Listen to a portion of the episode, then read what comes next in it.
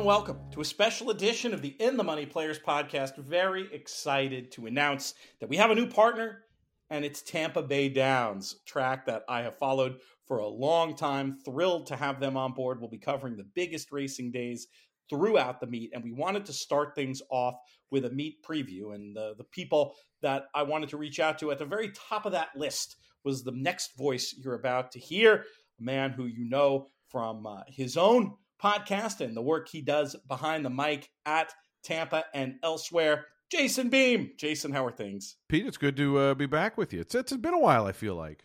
I know it's been too long. We need to do this. We need to do the the, the home and home podcast appearances more.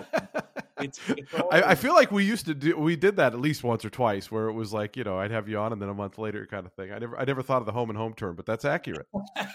the idea. That's the idea of it. Yeah. Well, let's just start with a very general question about you and and you know you had a very successful first year at Tampa. I speak as, you know, somebody who enjoyed your calls as a better and also, you know, getting to sort of almost kind of work with you through the work that I do at Sky Sports Racing in the mm-hmm. UK. But how was the experience for you? Did you did you uh, did you were you having as much fun as it sounded like you were? Yeah, it's been uh, it's been very good. It, it's it's such a long meet that it, it you know I've I've kind of until you know the last several years i kind of had been working shorter you know colonial is not very long. I was at monmouth for for chunks during the year and then grants pass. So um, you know doing the long meet here was uh, a little bit of an adjustment just in the sense that it's a little more of a day-to-day thing. But yeah. the, the weather's so good. And one nice thing about here and it really helps i think with the longer meet is we get good crowds still on track. And you know you walk in on a given day even you know wednesdays are supposed to be our quietest day but it's free admission that day so there's more people and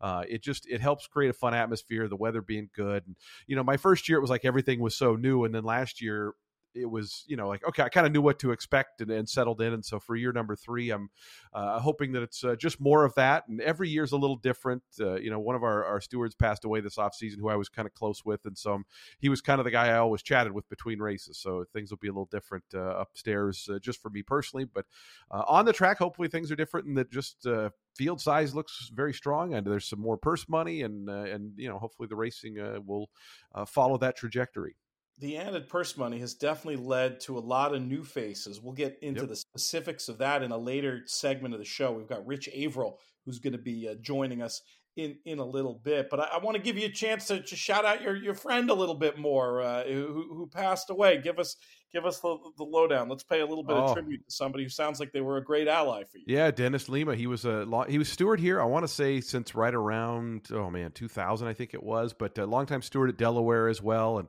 just a, a total character. I mean, one one of the things with with Richard Grunder retiring, Richard was like very good friends with all the stewards. They're all kind of you know in the same age range, and they, they're just all kind of characters uh, and funny guys and stuff like that. And so uh, I'll never forget. Dennis came over the first the first day to me, and he goes, "You know, I, I haven't heard your calls. I'm assuming you're going to do great." He goes, "I will know one thing though." He goes, "The Spanish pronunciations will be better."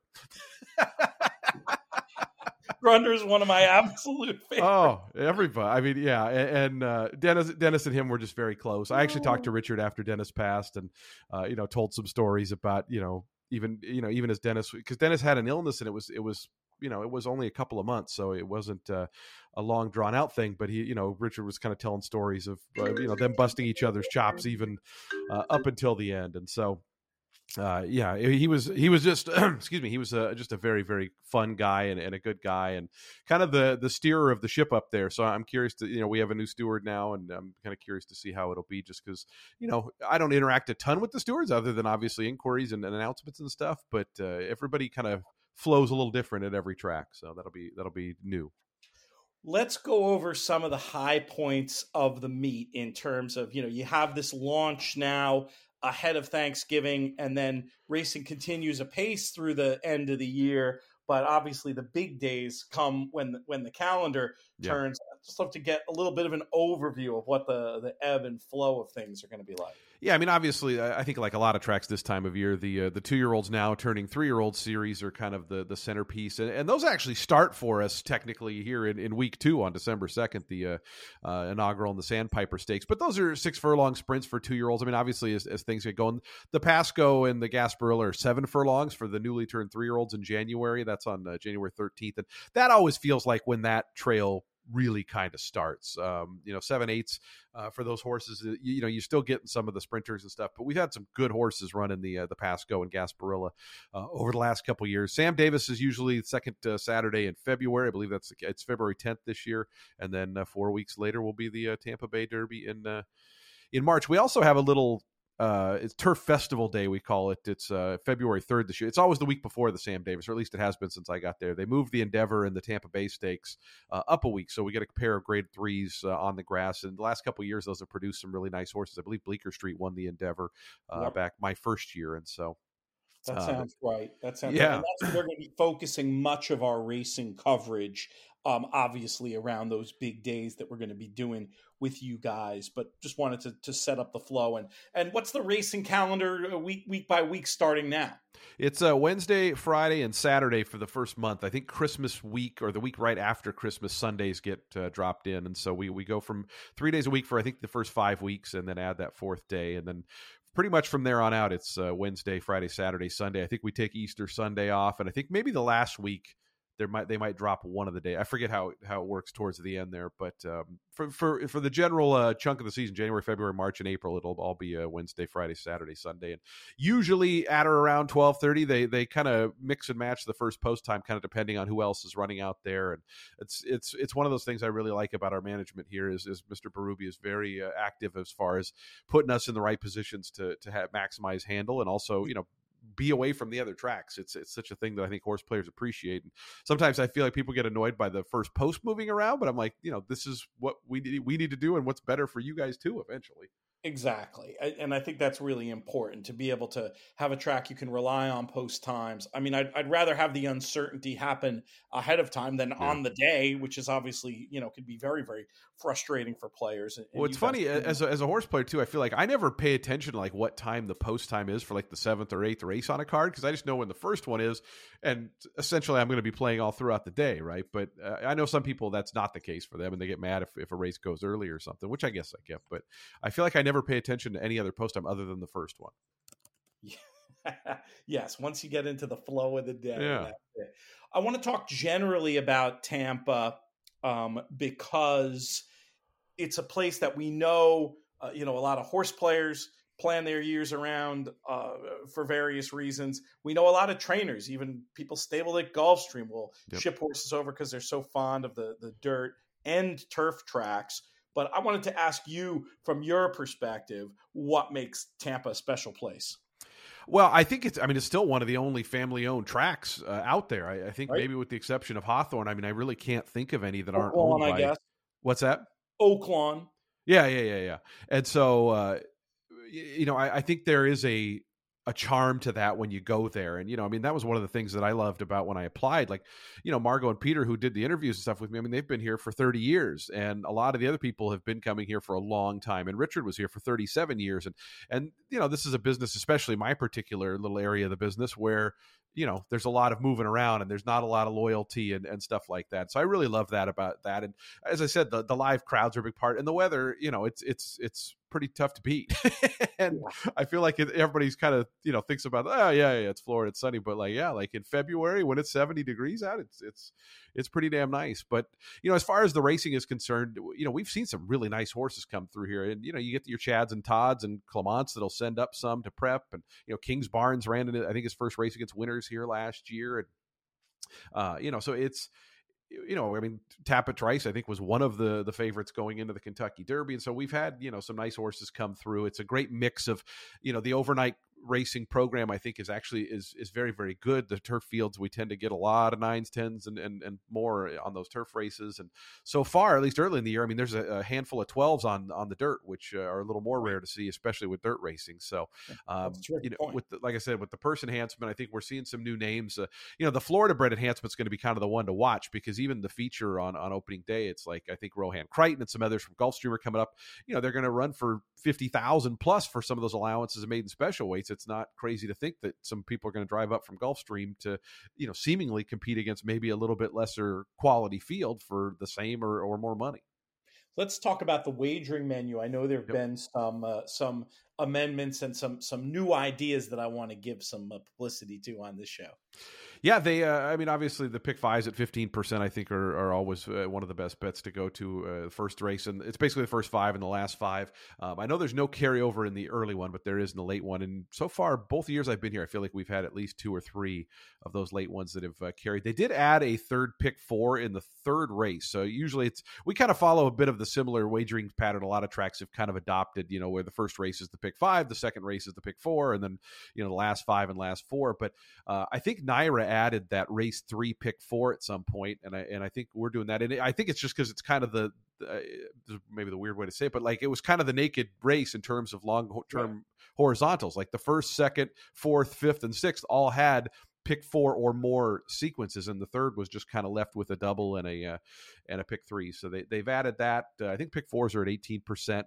Uh, you know, a lot of places I know they the pick, you know you have the low takeout pick five, and the pick four jumps up to 24 or 25 percent. So I was glad that uh, the pick four stays uh, at at eighteen, and um, I feel like those are the ones that are on the top of my head, Pete. Oh, that's perfect, and and that's I'm glad to point out those player friendly bets. I know there's meant to be a contest, and we talked about this yeah. off air. Don't have the details on that. We'll try to get those, and I'll include them in the show notes or publicize it when that becomes official, uh, because that might be a good excuse. I'm really planning to get down there this winter. I've never gone, heard wonderful things. It's and I think you characterized it perfectly in terms of just like the energy that's in the place. A lot of times. Yeah. I'll be doing my shift on Sky and it'll it, you know a lot of american racetracks are tv studios uh, oh for, buddy I, I, went, I went to i won't name names but i went to one or two this summer and it was like it was me and 15 people and it and it's not to denigrate them they're running during the week uh, you know yep. at, at a certain time and sometimes in smaller population areas but man, it just it takes away so much of the excitement of the event. And um, you know, our our track's actually not very big either. That's one of the things I really like about it is you know, people I have friends that come out for the first time. Oh, what do we need to see? I was like, it'll take you five minutes to see the whole place, like you know, to do a lap and, and then find you, you know. So you know, you don't get bombarded with this just kind of huge expanse of, of thing, and, and so I think that actually helps keep some of the atmosphere too. Is everybody, you know, I mean, it's by no means overcrowded, but um, I think everything is just kind of within reach. I mean, you can walk from your seats to the paddock in less than a minute, pretty much from anywhere in the facility. That's unbelievable. And yeah, yeah. that's the, the, note that I'll get from some of my hosts is like, wait a second, we're used, so you were used to these TV studio tracks. What's going on here? Yeah. Look at all these people looking to have a great time. And of course, they're Brits too, so they see sunshine and they get very excited and uh, since they get so little of it for giant portions of the year, and I'm I'm always I'm I'm always saying like it's a place to consider visiting. I haven't done it yet, but it's on my yeah. list. Well, we're gonna we're gonna make that happen this year. Do you have a particular recommendation of a if if I were to come for one weekend, what one would you recommend? Oh man, uh, I would probably say Sam Davis, just because Tampa Bay Derby is always going to be so busy, right? And there's there's just a lot going on, and you know I, am a little grumpy in that sense. Big days sometimes end up not being the most fun. I mean, you know, my I always joke my favorite day of the year is the Sunday after Tampa Bay Derby because it's like pressure's gone. Like you just it, you, it's the the most fun race calling for me is always like a random Thursday at Colonial or or a Sunday here. But um, I feel like Sam Davis is a good mix of like for some reason the Suncoast always seems to draw really really good three year old filly names. I mean we've had Wonder Wheel, we had Julia Shining, um, the first year Nest uh, would ran in that race and won when I was here. So I always feel like that's a little bit of a low key race. I will say with if you do come for Tampa Bay Derby, you get spring training is going on. That's not Ooh. quite that's not quite started. And I mean I the track is probably 20 minutes from the Yankees. I live, my house is 10 minutes from the Blue Jays, 15 minutes from the Phillies. And uh, I believe me, in March, I'm, I'm seeing as much uh, baseball as I can. And what's great is when the big league teams leave, then in April, the single A teams for those teams all play there and they charge you like seven bucks to go. I, I probably go to 30 minor league games a summer oh, now. I'd be right there with you. Oh, man. it's so fun. I'm so glad you mentioned that. I kind of forgot that. I feel like a host fail. I should have. I should oh, the spring the spring training is is pretty great, and it, and unlike Arizona, I don't know why, but it, I feel like I, I've never had to like not be able to get tickets. I feel like when I went in Arizona, you had to get tickets in advance, and down here I get tickets day of, and you know I go down to the Pirates one in Bradenton. I've been to the Tigers one in Lakeland, and you you kind of get in no problem. And it's you know, and of course it's 75, 80 degrees. It's it's tough to beat. Now, if I ask you who your favorite team is, are you contractually obligated to say the Rays, or can you answer honestly? No, I'm a diehard Seattle Mariners fan. I could, uh, yeah, right. I knew that. which which doesn't give me. I mean, nobody will be mad out there because we we never beat you, but we've still never been to a World Series. Well, what what a fun what a fun group that you're going to have to follow though this year. Oh yeah, yeah. They were they were they were fun last year. I mean, they just kind of came up short. And the, and the Rays are fun. I actually I live in Clearwater, so I go to St. Pete way more often than I go to Tampa for stuff. And so uh, I I like going to the Rays. And St. Pete, for my money, is more of a fun area. I'm not saying that because you're Pete, but um, there's just there's there's more there's kind of just we'll, I, yeah. I just I like the restaurant scene down there better. The the Dali Museum is down there, which is really really fun. Awesome. Yeah, all kinds of great. In, we yeah. a proper Tampa lifestyle show at some point. the, Pinell- that's, that's, the, the Pinellas County Chamber of Commerce is uh, is getting a big plug here. we'll get them as a sponsor next. Yeah. Um, I've kept you longer than I said I would, and we've got a lot to get to, but I can't let you leave until you give us the update on your own eponymous podcast, uh, what that's all about, and where folks can find it. Because if you're listening to this show, you should probably be listening to Jason as well. I feel like whenever I look up my show on iTunes, like the first thing, the two things suggested are, are the In the Money or Steve Byk, and so I feel like we all just probably get recommended onto uh, to each other. But yeah, we, we do shows uh, Monday. Th- they air Monday through Thursday. They come out Sunday through Wednesday. It's a whole complicated schedule I've uh, I've done. But people like to listen at night. I don't know if you've had that same experience, but yep. for years I uploaded first thing in the morning, and then I, like I was like, well, you know, I'm out west, and so we got to put people on, you know, and and I started uploading, you know, in the evening, and all of a sudden I'd wake up and there'd be you know a third of our downloads already. It's like, oh, well, well, hey now. So yeah, the Jason Beem Horse Racing Podcast, a little mix of guests. You know, a lot of the same stuff a lot of folks are doing, and try to uh, just uh, bring my point of view. A lot of uh, you know, obviously behind the scenes race collar stuff, and used to do a lot of gags and games and stuff, but I've gotten old and bitter in my time. yes, the Beamy Awards are missed by many. That yeah, is- well, I, I, always joke if they come back, it's because I need the money, Pete. Knock on wood. So far, we're all right. Thank you so much, buddy. We've got much more coming up, and uh, we'll get to it right now. But Jason, really appreciate you, and, and we'll talk soon. Anytime. Thank you. Up next on the show, we bring in the man that I always reach out to when it comes to the big days at Tampa. He's been an owner and a player there for many years. He is Double R, Rich Averill. How are things, buddy? Everything is good. No complaints. Pumped, you pumped about this meet? Is this you get revved up for it?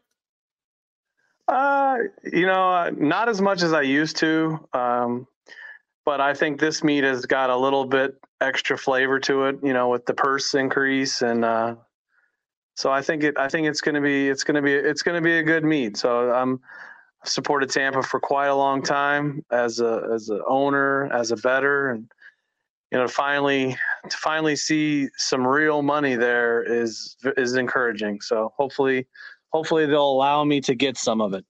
How many horses you have at the moment pointing for this meet specifically? Uh you know every horse i have could be potentially pointed to this meet. There's not a you know there are there is some you know some dates and, and spots that are um, you know, already are plotted out for for runners. You know, I would say, you know, I probably have, you know, at least ten there currently on the grounds. a couple at the farm they're going to come in soon, and then a couple down at Gulfstream that are going to probably run one more time before you know the big boys come to town. Yep. and then they'll and then they'll go there, and then you know I have uh, you know I got some solid. Uh, you know, I got some solid horses with other trainers. So uh, I've always supported the Tampa, the Tampa meet, and I've always supported them.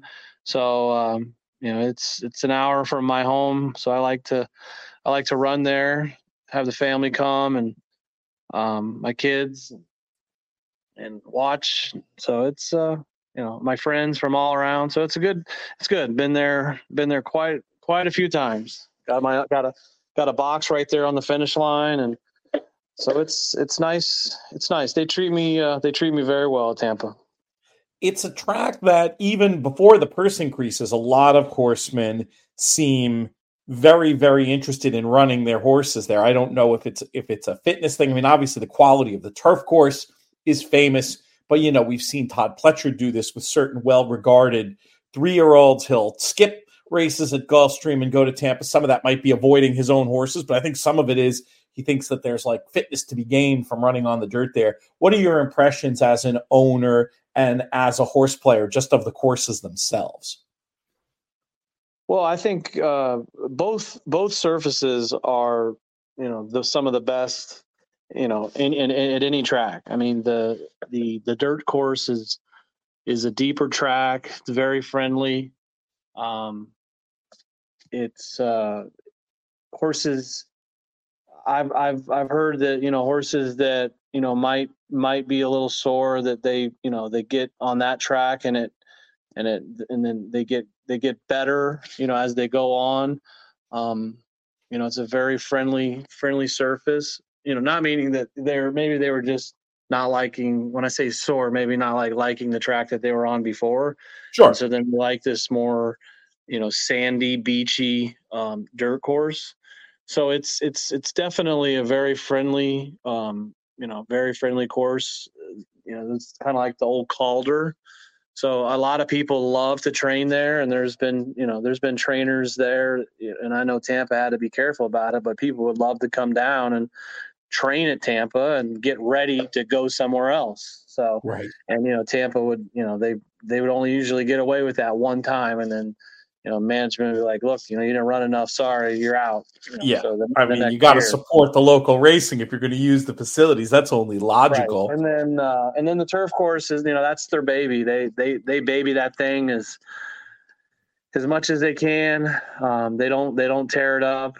Um, you know, they, they've done a very, very good job with that. You know, they have their, you know, they only race from what now, now, I mean, basically they're racing, you know, from you know, five months during the year, and but they, you know, their superintendent there is there, you know, the whole time. So he does a really, really good job um, taking care of that thing, and you know, it's it's it's with all these courses at Churchill and uh, fairgrounds and Gulfstream, and you know, you would think that you know all these people with all this money that they have, they, they could figure out how to have a real turf course, and somehow little old Tampa is you know one of the best. And I mean, you look at that course tomorrow when they come around the first turn and sparkling and shiny, and you know, you can look at it, you know, in in, in May, and it's right in our last day, and it doesn't look the same, but it don't look bad. I can tell right. you that. Yeah, the quality, given how much they run on it, it's it's very impressive. Whatever the whatever the secrets are. Uh, to keeping it and maintaining it. And you know, you're not the only horseman who has these feelings for sure. What do you think are there particular tracks like that you notice over time where horses have form that they do, or maybe the other direction that they do not do as well shipping into Tampa? Are there any particular things you look for in terms of clues as to horses that might particularly improve over the dirt and or turf at Tampa? I don't think I think I think every horse likes the turf at Tampa. I don't think there's any I, I don't I don't think there's ever been a, a, a, horse that I said, well, you know, this horse doesn't like Tampa or, you know, right. whatever. Um, as far as the turf course comes. Now, dirt, absolutely. There's horses that don't. They don't. They like it hard. They don't like it deep. They like it fast.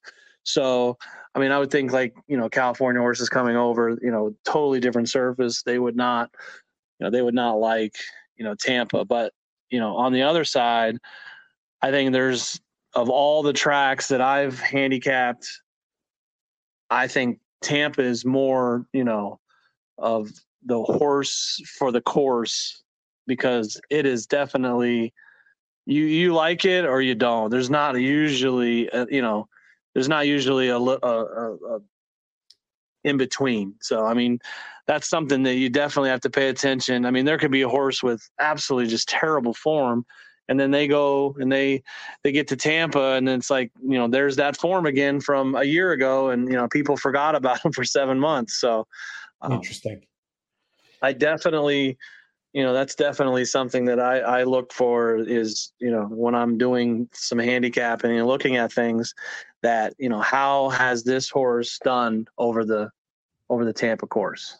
That makes sense. We we talk about uh, we talk about horse for course angles all the time. And you're referring particularly to the dirt. It feels like certain horses just get over it better and can find themselves on it. Turf sounds like, you know, form, your form is basically going to hold up a little bit more. Am I hearing that right? Yeah, because the turf is so, it's so well maintained. It's it's in such good shape. Yeah, everyone likes it. You know what I mean? And and unless it's a stakes race, a big stakes race, and it, even at that, I mean, I you know they, they don't they, they don't really run on it. You know that's probably why it's so good but they they don't tear it up. When it rains you know it, it they don't run on it. And if it rains the day before they usually don't run on it you know or they might just run like the late you know the late card. So um it, you know they they really take care of it. So i mean it's in great shape. So i mean you know why wouldn't you want to you know it's like like us. Do we want to go to a nice restaurant? Absolutely. Why wouldn't you want to run over the you know turf course there that's in just great shape. So it, I feel it, like it's it, it it they they gotta love the way it feels on their feet. That let's put it that way. What about biases? Do you typically see biases on either the dirt or turf there that you're sort of, you know, obviously it's a moving target, but do you expect certain things from either course? So I would say on the turf because, you know, there's that chute and then you know it's just not the longest stretch on the turf because it's on the inside there. Um, I would say on the turf, you know, the biggest thing for me as far as biases go is is saving ground. Um, I I, you, I don't think you can lose a lot of ground um, on that on that turf course and still be able to to win. I mean, there, it's happened.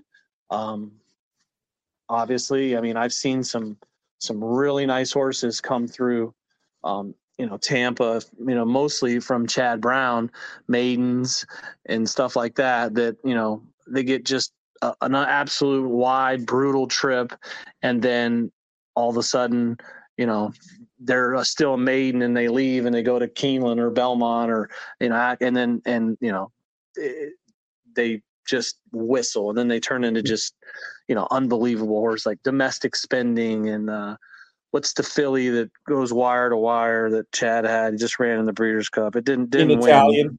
In Italian, yeah. So, um, I mean, you know, those are just some of the horses that you know either broke their maiden or or just you know won an allowance race. You know, there. Um, that that just you know got bad trips. I put them in there, or or they just won unbelievable. And I was like, holy shit, I got to put this in my stable, man. Clearly, so, a guy to be paying attention to. We'll talk more specifically about trainers and jockeys a little bit later. But how about the dirt course and how that plays? Is it is it the typical modern U.S. track thing where you don't necessarily want to be right down on the inside, but you do want to be forward, or does it play a little bit more friendly to to, to closers? Yeah, typically, typically the track um, you know, it's it's it's sloped, and you know, I don't know if that what that has to do with it or whatever, but I, I typically you don't want to be on the inside, um, and that's been that's been Tampa motto for a long time. So um, I think I think that's the the biggest thing for me. You know, obviously it can change, but you know, you don't want to be down on the inside. And then I've noticed, you know, some sometimes that you know, with the shorter stretch that, you know, you can sometimes make a little bit earlier move. So it's definitely, I mean, there's definitely like jockeys that that have the knack of it. So like some of these, like there's a lot of new jockeys, a lot of new faces, and it might take some of these people some time to figure out, you know, this track. But it's definitely, you know, I I, I think that getting the jump, you know, like maybe starting your move a little bit into that turn, um, is is is not not awful. And then sometimes like you know they've you know right there on that last turn the kind of crown kind of falls off. And you know you kind of want to you don't obviously go over that crown but you want to kind of get going and and then you know just come down the middle there usually. And you know i think you want to be you know three four five six path you know coming down the stretch is, is, is typically where you want to where you want to be. But there's you know there's there's some jockeys that you know that it just it seems like that they're the same guys that usually you know they know all the little tricks and trades and you know they're the ones that usually you want to you know you want to follow. We'll get to that list too. Yeah the most i ever played tampa was during the pandemic. I was very regular i, I joke that uh, not really joke it's actually true. Richard grunder was one of the voices that helped me uh, get through the pandemic. And i did notice that you'd see a lot of like deep closers that just couldn't quite get there. So what you're saying makes sense to me that like even more than usual, you're paying attention to the riders who know when and how to time that move. And I don't know, maybe it is the maybe it is the short the short stretch. A lot of tracks that typically the rail's bad, you do see closers. So it's interesting that it, it's Tampa sort of sits in between typically. And of course, you know, pace can trump this. It's not like what races can't fall apart, but I think it's a smart way to be to be looking at things. Let's talk a little bit more about the the humans, the connections that you have an eye on. Who what what let's start with your horses first of all. Who who are you using right now as as trainers and and what should our listeners and bettors know about your crew? So my Tampa trainer uh, is is Gerald Bennett. He's been the leading trainer there probably for I don't know the last five or six years. So, um, you know, we kind of been setting up for this. Uh, you know, didn't have a we had had an actual, to be honest, a horrible Monmouth meet. So, um, you know, it just was going really bad. So we kind of just freshened some horses up and, um, you know, had some issues with the HISA stuff. And um, so we just like, you know, it, just just wasn't going for us very well. So we kind of just uh, wrapped it up and took a break. And you know, Tampa started November. We just kind of freshened some of the horses and you know turned a couple out and gelded one and just so he's my guy there. And uh, I mean, I got a few horses with uh, Georgina Baxter that you know she probably won't ship up except for our Adios Jersey. She's going to run on the ninth at Tampa. She's going to go for the three peat in that race. Right. Um, but uh, other than that, um, anything else, I'll just send to, you know, to Bennett, and he'll he'll take care of them. Um, I got a couple with Wesley Ward. You know, they they got a chance to to maybe run down there if possible, but most likely, just uh, you know, Bennett will have everything for me, and then, you know, we're just we're active claiming and you know, we're going to be aggressive. We're going to try to have a fun meet, good meet, and uh, try to win. I don't think I'm going to try to go for the leading uh, owner title, but I, that was kind of in the plans the last couple of years. But I, I don't think I have it in me. It's just, just too much, too much crap. So it's a lot of work and a lot of money for sure.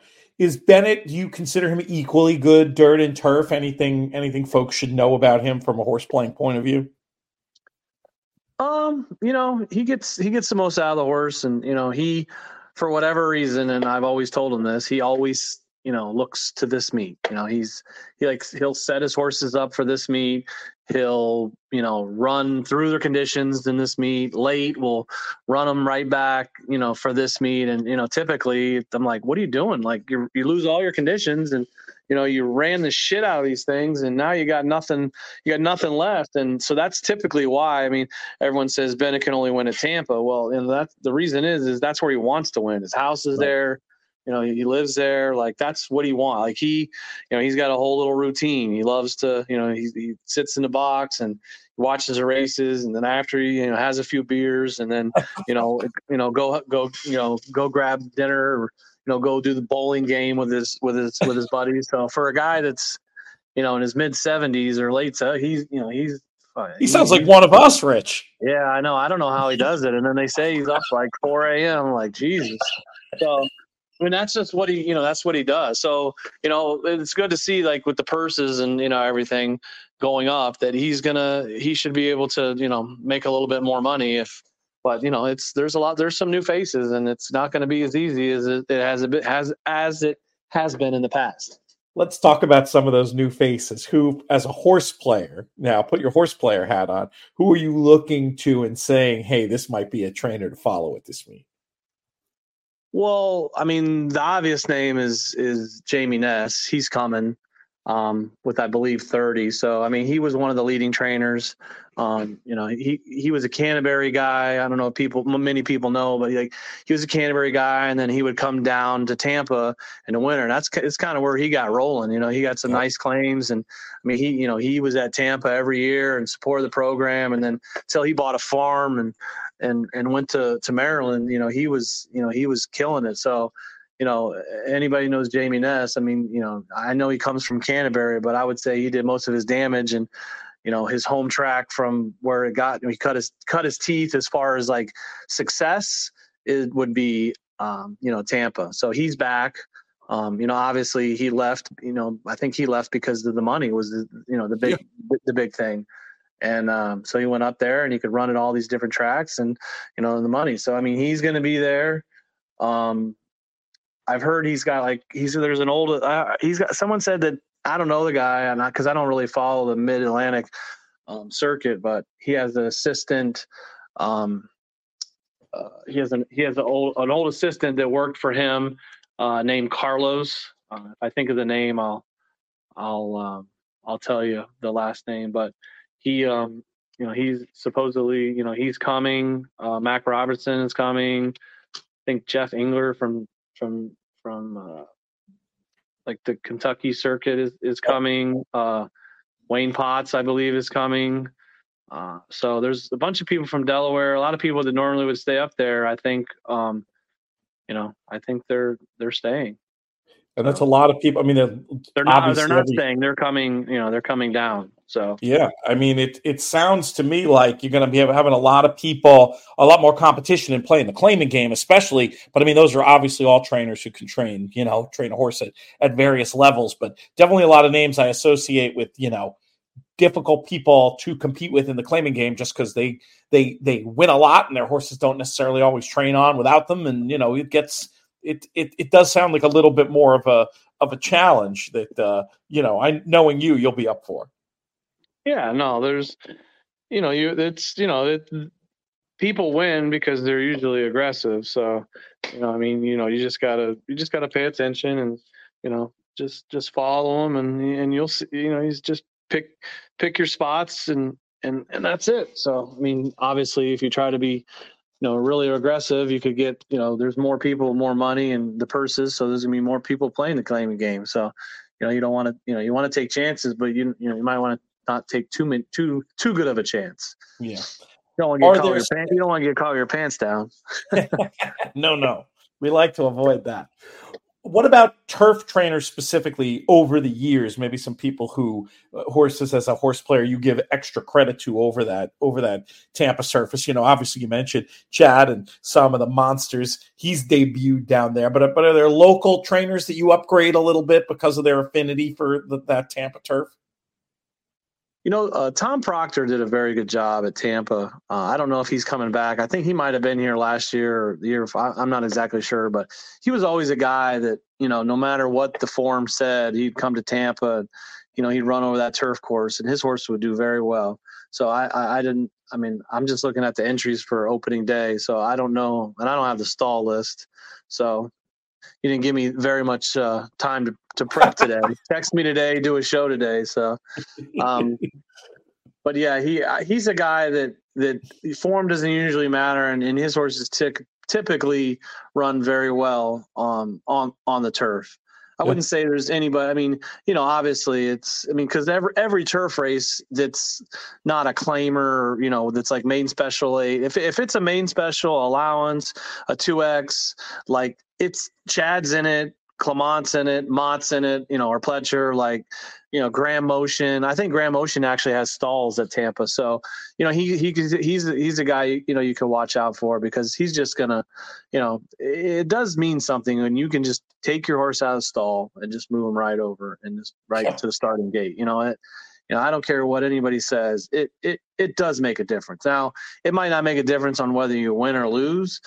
You know, like you might still be the best, but you know, it, it, it definitely, you know, could, you know, you get beat a, you know, you get beat a nose and you know, and you had to ship that morning. I mean, you know, it, it, it could, it could be the difference, you know. I agree. I agree. It's not a factor that's going to supersede the fundamentals of handicapping. It's not going to make a slower horse beat a faster horse too often. But like you say, in a game where you know millions are decided by inches, every little bit helps. And that idea of being able to walk over from the stall has, I think, got to be considered a positive. And especially, you know, a trainer. I mean, motion's just a perfect example. Somebody who has this rep already. I mean, he obviously can train dirt horses too, but you think of him and moving horses up on the turf and, and being local to there. That's uh, that's definitely a name to look out for. Let's go back to the uh, rider Mike, discussion. Oh, you go ahead. Mike, Mike, Mike Dini's a guy that too is sneaky good on the grass at, yeah. at Tampa. He's a local guy, so you know he's not you know hugest percentage. You know he's probably you know a 10, you know 12 13% trainer he, he you know he'll run some horses that you know you go you watch it for him like he'll run a horse at monmouth or meadowlands or new york like on the dirt this that and then set him up for you know this you know maiden 16 turf race at tampa Or, you know i mean or, or whatever. So eh, he's a guy that he that you know a horse that doesn't look like he has form but he does I would bet I would bet Dini on the turf before you know before I bet him on a race on the turf. So interesting. No, that's exactly what we're looking for. Let's talk about riders. Who do you like to use the most, and who are some of those riders who you think have that knack, particularly on that dirt course, to maybe make that move a little bit earlier and get in contention and give their horses the best chance to win. So I, he's getting a little older, and you know, and Aren't uh, we all? I, I always I always thought that Centeno did a great job of making that early move to where he just went and and made you know and kind of just like broke their heart and just kept going and and you know made that move and went past and then you know kind of was a strong finisher that can kind of you know hold on. So I was always was always a big I was always a big fan of his. Like I said, he hasn't done as as, as well of late. I mean, usually, you know, typically, I mean, Mike Moran, who, uh, you know, brother is Corey Moran, who's Corey's uh, Paco Lopez's agent, but Mike Moran, you know, he's been there forever. He typically, you know, runs the jocks room. Not, I mean, you know, runs the entry. Like he just, whoever he has, he t- he typically is the like the leading rider. And I'm not saying that he's got the leading rider because they're the best rider, but I just think he does the you know he has all the business. So I mean, like yeah. when Gallardo was the leading rider forever and ever and ever, who was his agent? Mike Moran. You know now Sammy Camacho is the leading rider. Who's his agent? Mike Moran. So yeah. like it's you know it, typically it's the agents, but you know he's gonna have his he's gonna have his work cut out for him because you know he's got you know he's got guys like uh, you know Michael Sanchez, who's one of the leading riders at Parx. You know he's coming in, um, and you know Scotty Silver, a good friend of mine. Sure, you know, he's, great. He, he's his agent, so they're gonna ride. Uh, they're gonna ride Monday, Tuesday, Wednesday at Parx, and then they're gonna ride at Tampa Friday, Saturday, Sunday. So um, that's that's their schedule. You know, and he's a he's a good rider. I mean he was Mike Sanchez was one of the up and coming guys like before he got in that trouble with that betting and stuff. So I mean, for him to get back, I believe everyone deserves a second chance, and sure. for him to come back and and you know he's doing well. You know, I think he's going to be he's going to be a force to reckon with. And then you got like you know Carol Cedeno, she's the leading rider at at uh, at Delaware. You know, she's she she does she does a good job. Um, she's got another, you know, another friend of mine, Mark Mace. You know, he used to, he was around Tampa for a while. He had Rosemary Homeister when she was there. Yep. Um, he's actually the one that got her to go there and you know kind of resurrected her career. Um, she was at Gulfstream and struggling. He's like, man, let's go to Tampa, and and and they did they did very well. So he's he's there. He's got uh, a guy, I think Kevin Gomez and and Carol Cedeno. So he's got those two. So I mean, you know, there's going to be, you know, then you got, you know, you got Gallardo, and then you got, you know, Pablo Morales. So, um, you know, it's it's going to be it, it's going to be interesting. I mean, Tampa notoriously to me has had one or two good jocks, and then a lot of bad jocks. Um, you know, they oh, and it's it's just it's uh you know it'll be it'll be it'll be fun to you know because you hate to have the best horse and get a shit ride and then you know and then you lose so um, you know, what you got? Hector Hector Diaz. He's a good rider. He's rode for Chad Brown in the past, so he's uh, his agent uh, Bryce has got Edwin Gonzalez down in Gulfstream. So I think you know uh, Diaz is going to be at Tampa as well. So I mean, there's you know there's seven or seven seven eight capable riders. You know that that uh, you know Paula Bacon. I believe she's going to have uh, you know, she was Paula Bacon was one of the, the you know leading riders at Tampa for a while. You know, one of the really good girl riders in the in, you know in the history of the game. And she she you know now she's an agent and she's uh, she's got Pablo Morales and she's got Antonio Gallardo and so I mean to me Pablo Morales is one of the best turf riders there. Like I don't, you know, of, uh, you know that's somebody that he'll get a long shot in, or you know he he he always uh, he for the most part you know gives gives you a shot, and so I mean that's that's somebody that I like to use on the turf right. or bet on the turf. You know, as uh, you know Pablo Morel. I mean, you know, he might not be in the lead. You know, when you people look at the leading jockeys and riders and this and that. I mean, he doesn't ride, you know, a, a shit ton, but he he definitely, you know, I would use him on anything on the turf. This is great info. I want to talk to you a little bit about the racing experience there because a lot of people, maybe even including me, going to be making their uh, the trips, planning racing trips to Tampa. It's such a well um, regarded facility in terms of you know the show that they put on. Where do you where are your favorite places to hang out? We'll do you know a couple at the track places to hang. I, I assume you have a box, but like advice you give to people coming down, and then maybe we'll talk a little bit about what else is in the area and some uh, restaurants and bars people might want to check out. So, so at the track, um, yeah, I do have a box. So um, so that's where I sit. Now there is a lot of boxes and they're not all sold out. So like on an average day, you could go to the lady and ask, you know, for a box and then they'll sell like they'll sell people's boxes for the day. Um, you know, or you can just above the boxes is the grandstand. So like you could just sit outside. They have those, you know, the big fans up top and you know so it's it's in the shade so you know you can just sit in the grandstands if you want it, it, it's a track that is it's it's right on you like it's nothing's like far away like the apron is not is not very big you know it's so it's like my box the winner circle it's like it's all right there you know the track the it's all just right there so i mean it, uh, that would be my suggestion you know on a big day you probably got no shot because on the big days they're like are you coming? Can we have your box? You know, so yes. you know, it's it's it, it's tough on the big days, but just you know, on a normal day, if the weather's good, I mean, there'll there'll be a lot of people there. They have a good good on track handle. People come, you know, just bring their chairs or you know sit on the sit on the benches out there. Um, it, it's it's a good like it, it's like I said, everything is right there on you um, they have these new like underneath so underneath the, the boxes are on the second floor by the way they have these new uh, things that are out like underneath the box underneath like our box like the boxes overhang and then underneath them they're like i don't know they're like it's like almost like a uh, like a tailgate thing almost. It's just like like an outdoor like uh like canopy thing that you know there's chairs and i guess you get waitress service. So there's i think there's like i don't know maybe like eight or nine of those. I don't know you have to ask margot but there's there's so there's those, there are those things that you have right there that are like right underneath.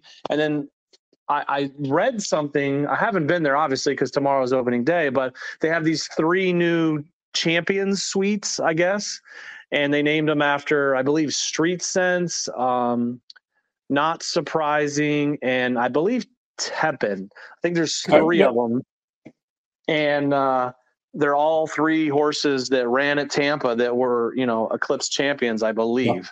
Yeah. So that computes. Uh, I don't know what those are all about, but there's supposedly there's those there's those three things. Um, they do have a really nice room just past the uh, finish line um, that I rent out you know once a year bring all my friends and family you know have a big party um, so that that's a, that's something that like if you have like want to do like a corporate event or something that you know you could do um, that's really really nice. You got your you can get your own teller in there. They got you get your own bartender. There's tables inside. There's tables outside under the cover. They can do a buffet, and then the railing. There's like a big apron. You can walk right down to that. So there's that. There's also right on the turn. There's uh, I think it's called the Stella Suite. So that's like uh, something you could rent out too, uh, with the corporate this and that. I mean, they have the insert. They have you know the you know the, they have the club area right on the turn, but I don't really you know I don't really go there because like I said, it's such a the track is so you know right like I said right it's just right on everything. You know, like everyone's right. It's really old school. You know, old yeah, school, yeah. very charming you know, remind when you're describing it, I'm almost thinking of like, you know, the difference between going to like, uh, you know, like a modern a modern sporting venue or going to like a Fenway Park almost or something where you're just like in the action because you're so yeah, it's close. definitely old it's definitely older you know old school whatever but i would say i mean obviously i haven't been to every track but i would say I mean, Saratoga is pretty close to the action too. If you got one of them first yes. boxes, Saratoga, I mean, there's not a lot of room if, between like that and the apron.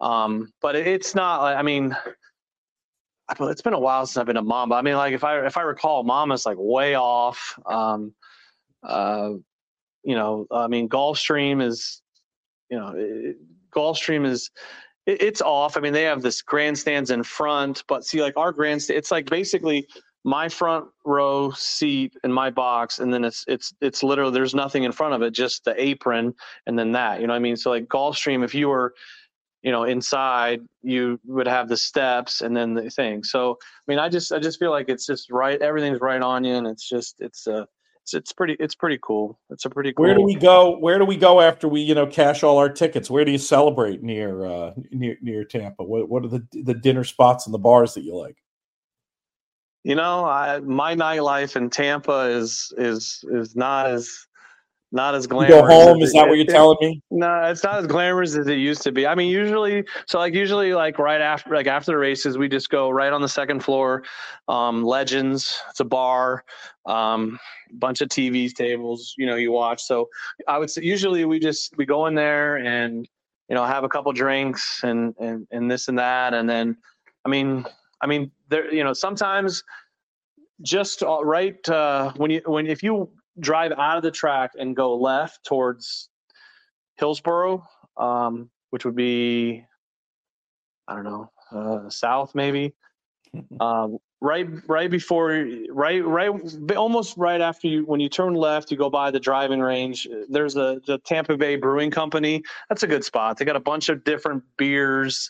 Um, low, they, they, they, you know, it's a brewery. They do their own thing there. They got, you know, decent food. So, I mean, typically I mean, uh, like I said, I might go there or, you know, just, you know, have something, you know, at the Legends or whatever. I mean, just some drinks and this and that. But, you know, it's like an hour drive for me. So I try not to get, yep. you know, too, too, uh, too toasted. But you got to behave. you gotta so behave. it's either there or, or, the Hard Rock. So that's those will be my, that's my spot probably. I would say I would say I'm going to be going to the Hard Rock quite a bit.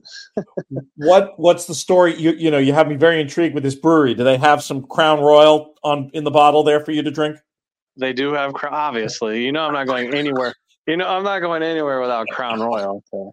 We got to get that. Have, you know, they do have like you know, uh, uh, forty different beers. I'm I'm sure that you and then you will try every single one of them.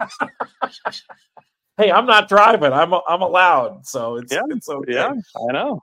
I know. and I don't about... typically, I, I, typically don't drink like during the races, so I just yeah. you know like it, it, I I mean I might three or four o'clock might have one, but you know typically I'm not. Uh, I'm not a drinker at the races, so after have a couple and then mosey on home. Or like I said, and the Hard Rock's getting the Hard Rock's getting craps on the craps on the seventh craps and roulette on the seventh. So um, I'm sure there's going to be plenty of plenty of uh, days that you know the track leads to the casino and yeah it sounds like a blast, to be honest. And I definitely, the more we talk, the more I want to get down there this year. Uh, one question I should I ask mean, you. A, you know, they have the, you know, not too far is the International Mall. Uh, so, I mean, if, you know, people that that's the place you could stay. It's right by the airport. There's a bunch of hotels.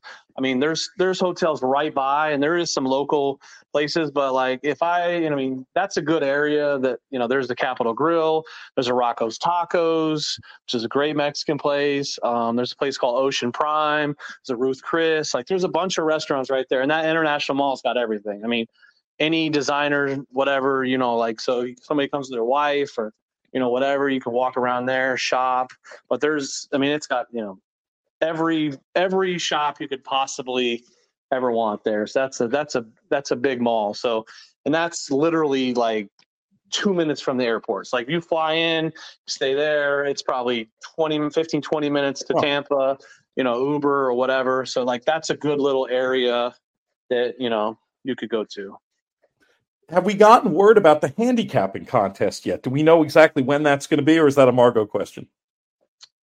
You know, she told me, and I, it, I have a, I have a conflict. So I don't oh. know. I don't, I don't know if she said. she said it's not set in stone that that possibly could get moved, but she was Gotcha. trying to do it to where it was like the last chance before the NHC. So Gotcha. that was so that like she would get a big turnout. So Yeah. I guess if you see when the NHC is the weekend before is what I think she had in mind. I'll get more details. We'll share that elsewhere in the show. I did have one other wagering question, then I want to hit you up for maybe a opening day spot play, and then I'll let you get out of here. But the other wagering question is, what pools are you most active in? Is there a particular bet or wager at Tampa that you like, or are you just all over the place? I like to play the pick fives. Um, so that's that's typically typically what I, I like to do, pick fives and pick fours. So I usually like to try to find one horse that I like a lot and kind of play it around that. Um, but I don't really. I mean, the pick six. I've told the management forever and ever they need to seed it, and they, you know, they just don't. So I don't know why. I mean, if they started it with a fifty thousand, I even told them I'd do it. You know, I said, hey, let, let I'll seed it, and then know, so, you know, I get you give me a percentage or whatever, and then if Yeah. it if it hits, I pay it. If it don't, you know, whatever. But um, I I just think that if you once because once they get it going, it, it, it's fun bet. So I like to play the pick six there um, because you know crazy shit can happen. So. Uh, so I, all kinds of horizontals. That's your seems like your go-to or your your, your main move. Yeah, yeah. I mean, it's just because it's just the most bang for your buck, and you know, you don't have to play every race, and you know, I just, I, I believe sometimes you, you know you just can't handicap it. You can't handicap every race, so I like to, I like to, I like to single in on something and then push the all button every once in a while, Hmm. and uh, you know, mix it around. So that's that's what I like to do. Um, but you know, if I if I like a horse, you know, I'm going to hammer it. I like, you know, I'm going to bet him to win. Speaking of liking horses, did you have a chance to look at this opening day card? This show's obviously meant to be evergreen, but as a little Easter egg for those early birds listening to this straight away, you have something or, or, or two for us on opening day? Yeah, I mean, I looked. I, I didn't really didn't really like a whole lot. Uh, I thought maybe in the first race. I mean, I, I didn't. What I like is not like there's not a whole lot of value. I thought in the first race that the the three horse was getting blinkers and dropping from maiden special weight. So, you know, I, the horse in for 16. So, I mean, I I mean that that horse looks that horse looks you know pretty tough in in that in that race there. Um, uh, I mean, once again, I'm not inventing any anything ridiculous. And and in the fifth, in, in the fifth race, the two like sources, you know, it's, it's a beaten nickel race. I mean, this horse just got beat, cutting back. And that horse is going to be, you know, that horse is going to be pretty tough. Uh, you know, I mean, Ness has got, uh, you know, he's got a horse he claimed for 45 in the sixth race, is running it for 25. I mean, it, I doubt anybody claims a horse, but I mean that. I mean that horse is, you know, that horse is probably that horse is probably a lock. I got one in the eighth race. I don't know. I don't trust the horse really. This just hasn't done much. I think the ten is the horse to beat in, in the eighth race. I would say the only the only horse that I that I think uh, you know that has a little bit of value would be in the ninth race. Um, the two horse. Uh, this horse has never seen sixteen thousand. Um, so I don't even think I don't even think the horse has to improve. I don't know who this J. Morales guy is, but um, you know this this horse has never even come close to seeing, uh, you know, sixteen thousand. So I mean that they're maybe they're trying to get this horse eligible for the sixteen starters. I, I don't know, but I mean, if you look at the races, this horse is running stake, two other than stake, two other than ran for fifty. I mean, last time a horse ran for a claim was for fifty thousand. The horse won easy. Right.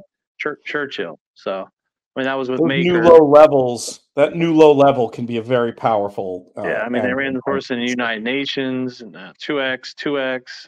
The horse ran second in Monmouth in a two X. Runs that race. I mean, this horse is gonna win for fun. Yeah, it's over. well, great stuff, Rich. Really appreciate you taking the time today and looking forward to chatting for you more now that we have Tampa on board as official partners. Also, largely thanks to you. Appreciate it very much. And uh, go get them out there. Have a great day tomorrow. Get up, get the meet off to a good start, and we'll we'll check in soon. All right, buddy. Thanks.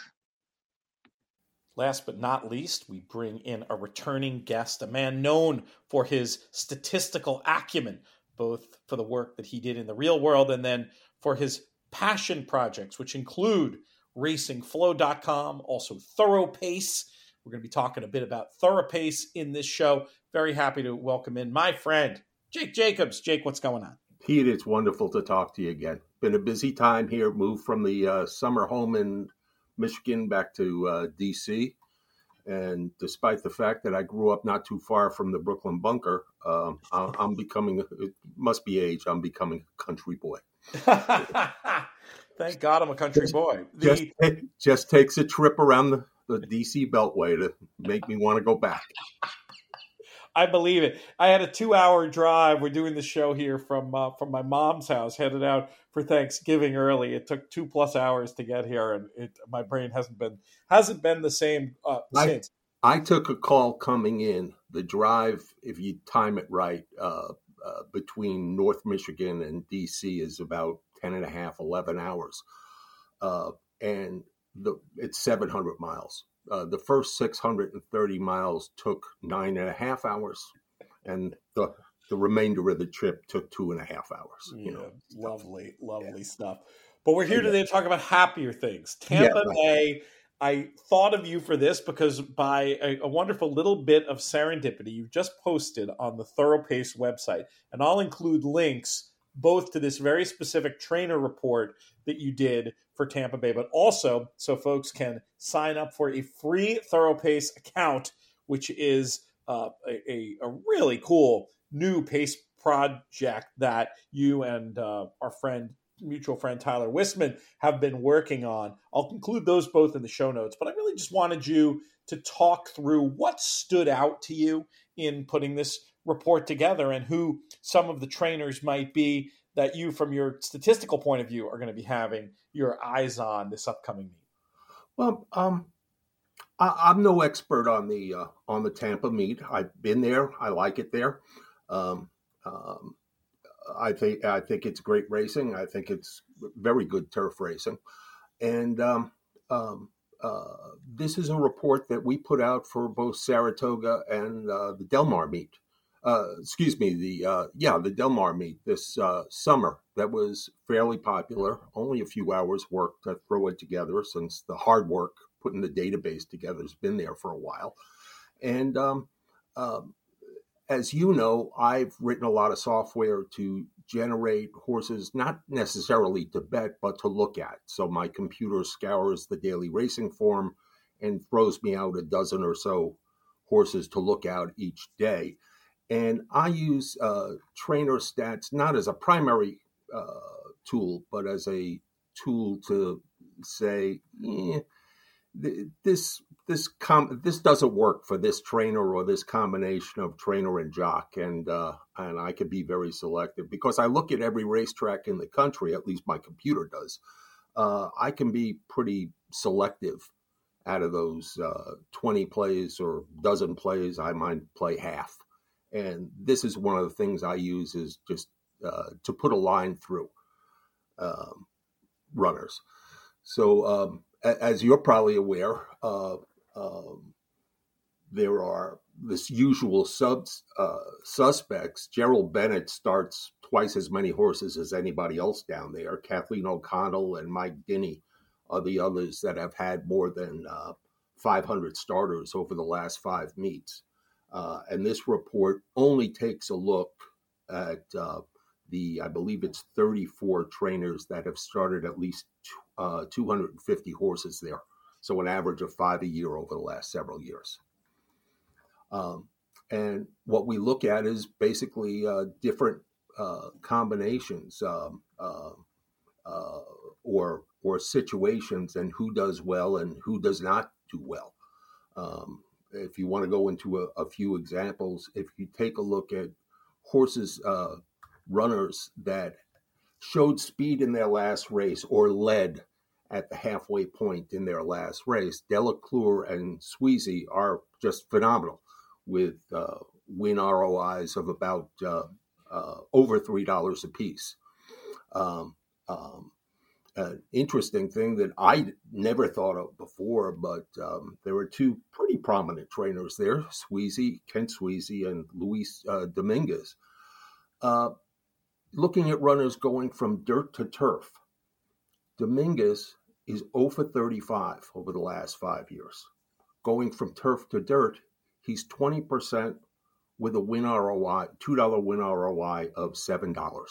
That's fascinating. And opposite with uh, Ken Sweezey, who would be in the same, uh, he goes uh, dirt to turf. And while the percentage is not that high, it's about 16%, uh, the win ROI is over uh, $3.50. When Sweezey goes from turf to dirt, 22 starters, he has a win. It paid $4. That's so funny, Jake, because one of the things we did, you haven't heard the show up to this point, but I the body of the show was with our pal who's a, a, an owner and a big horse player, Rich Averill, who's one of the uh-huh. has a lot of horses with Bennett and, and and runs at Tampa a lot. And I was asking him these type of questions more anecdotally, and one of the ones he came up with just anecdotally was Sweezey with a horse that's been running on dirt, getting back onto the Tampa turf. It's always fun when the narrative and the numbers match up like those do. Well, that's cool. Now I have to listen to the whole show.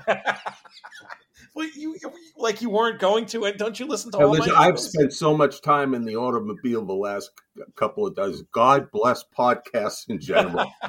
you know, it's either you or AM radio. You know, if I can't beat AM radio at this, that's right. You got to get out of the game. Yeah, I might. That might be it for me. That might be yeah. it for me take us through that's a great example. Take us through some of the other the other highlights and interesting things you found. I mean in truth the report does such a good job highlighting the positives. I'm almost i'm almost tempted to be cheeky and ask you to, to focus on on some of the negatives here well, but yeah uh, the report was to say these are historically good angles and we have to say what the uh, you know what they say in the finance business is future uh, you know past performance is not indicative um, but um, i'm always interested in taking a look at stats of runners coming back fairly quickly. And this in this day and age fairly quickly is within four weeks or so. Right? it's true but this is not the game that i grew up on yes. where you saw the same runners every saturday. Um, but um, if you take a look at uh, three of the more prominent trainers there, Caraval, uh, Delacour, Machado, uh, these guys, uh, in fact, if the horse is coming back within 30 days and going the same distance, he has a $3.30 ROI. Caraval has, um, uh, has a $4 uh, ROI. Uh, if you look at horses that are um, uh, on the other side, uh, both John Pimentel uh, is has a 29 cent ROI for 50 or 60 runners. Uh, Derek Ryan, uh, and again, this is what I use. Built this these numbers into my.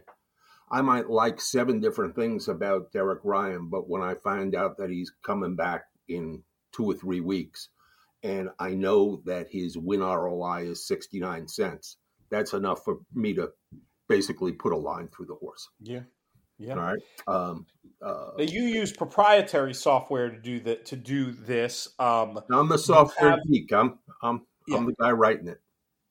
So, That's by the way, if anybody uh, listening to this takes a look at the report and has specific questions, it may take a while to get back, but uh, this is just like other people write write novels. I write soft read novels. I write software. Uh, so if you have a question, uh, I guess the best way would be well, you can contact us through the website, or you could just send an email. It's info info short for information at thoropace.com.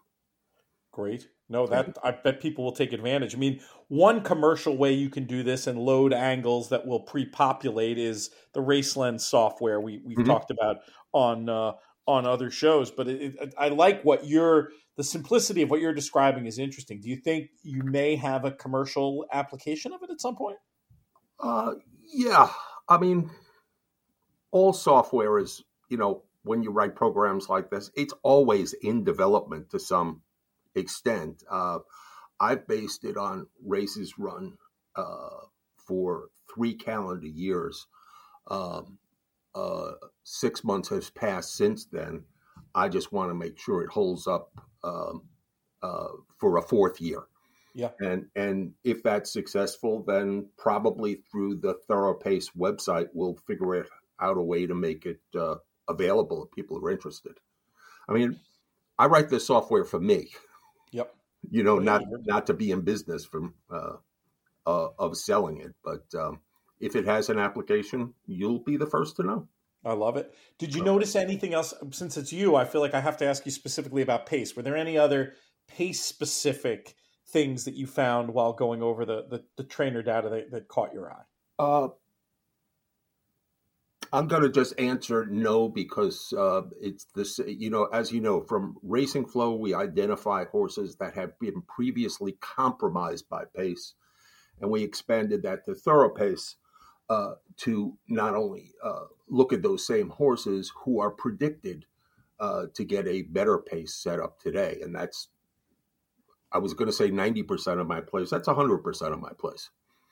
Meet right. that, uh, those, those criteria. Uh, and all I can tell you is that maybe it's the configuration, but the uh, statistical uh, relationship between um, uh, early pace, late pace, and where the winners come from is much stronger at Tampa than it is at a lot of different racetracks. Uh, probably explain what that means a little bit more.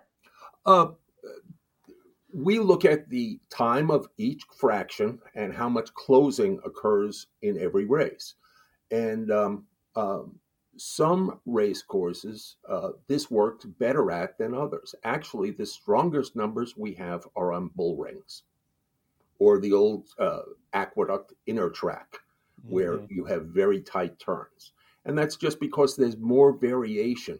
Uh, if you look at a, a, a mile and an eighth race on the dirt at Belmont, uh, there's not that much separation between the runners on the backstretch. If you consider a race on a fairly tight turn track, uh, the outside horses have no no uh, chance if they stay wide, so they have to save ground, which means they're going to fall further behind the winners. So uh, so that's why our, our numbers typically are stronger or we can predict better um, the outcome of races based on pace when the turns are tight. That's why our numbers are stronger on turf racing mostly than dirt racing because at most race courses, uh, the turf in the U.S. the turf course is inside of the uh, uh, the dirt course. The opposite's true at Woodbine, where the turf is outside there the tight you know, the inner turf is great uh, for us but um, um, uh, so anyway uh, uh, tampa's a a good source for our pace handicapping but this particular report is not based on uh, pace handicapping at all one other thing I want to talk to you about before I let you get out of here is jockeys. I do know you, you ran a, a pretty cool report um, looking at trainer jockey combinations. And, you know, as we talked about in the previous segment with Rich, that can change because, you know, of agents and things like that. So, sure. you know, you don't, you got to use some real logic to where this stuff might go forward. But I, I, still thought there was some interesting data here. What was something that stood out to you as far as jockey and trainer? Oh, Arnett, Ar- John Arnett is a, is a very successful uh, trainer, at least down at during the Tampa meet, he puts uh, Wilmer Garcia on a horse, and uh, he gets twenty percent wins, and you double your money blind betting on the last five years. That's he puts impressive. other comp equally competent. I'm not. I'm not. Don't consider myself the judge of competency of riders very much, but Antonio Gallardo, uh, Hector Diaz, uh, these guys have uh, for Arnett uh, have ROIs of 60, 70 percent uh, when they're on Arnett horses. So it, it, seems that Wilmer's getting the best of them. That's interesting. Uh, uh, the, the, the top stats that I've seen also Darian Rodriguez when he uses Sammy Camacho or Castanon, uh, just uh, more than a fifty percent profit out there. So uh, those are the types of things they won't by themselves make me uh, a bet, but they're a filter uh, for my software. So if I have a horse that hmm, maybe I want to bet twenty dollars win a place on. That's uh, a John Arnett horse, and uh, he switches from another rider to Wilmer Garcia. That bet just got bigger. Yep. Well, I, I mean, the way you look at the world makes an awful lot of sense to me. Using stats to filter, not to replace the fundamentals of of handicapping. Yes, you still have you still have to handicap. You know, there's no successful thing as one variable handicapping. I know. Jake, appreciate you coming on, man. I'm going to let you let you get going, get the show out in the ether with uh, opening day tomorrow. But I'll encourage folks to check it out. Again, the link will be in the show notes, or you can just go to the ThoroPace website. You'll see the button right there on the screen to get to the Tampa Trainer Report. It's a it's a page worth bookmarking, and make sure to sign up for your free ThoroPace account as well. We'll have you back on for a longer visit soon, my friend. You got it. Thank you, Pete. Have a good day. Thanks to Jake once again. Thanks to Rich and Jason as well. Margo Flynn at Tampa. Great to be working with Tampa Bay Downs. Really appreciate their support coming on board. And as uh, we always like to say, thanks most of all goes to you, the listeners, for making these shows so much fun to do. This show's been a production of In the Money Media. I'm Peter Thomas Fornatale. May you win all your photos.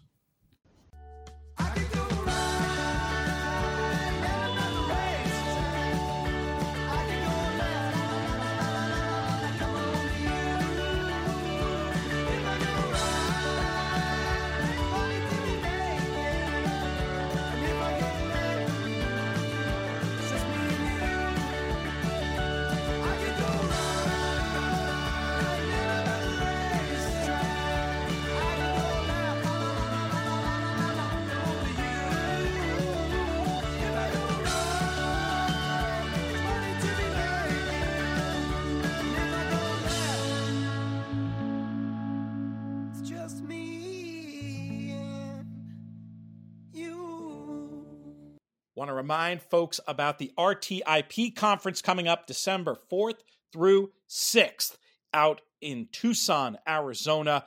This is going to be one of the events of the year for people in the industry. Some great panels, and they're on the cutting edge of what's going on here, talking about CAWs with one of the top CAW players. No, usually a pretty secretive bunch. Don Johnson going to be on one of the panels. That's going to be great. Looking at category one rules, topic that I know is of great interest to people as well. It's also just an amazing networking event. We're going to eat some tacos. We're going to have some fun. Come join us in themoneypodcast.com slash RTIP.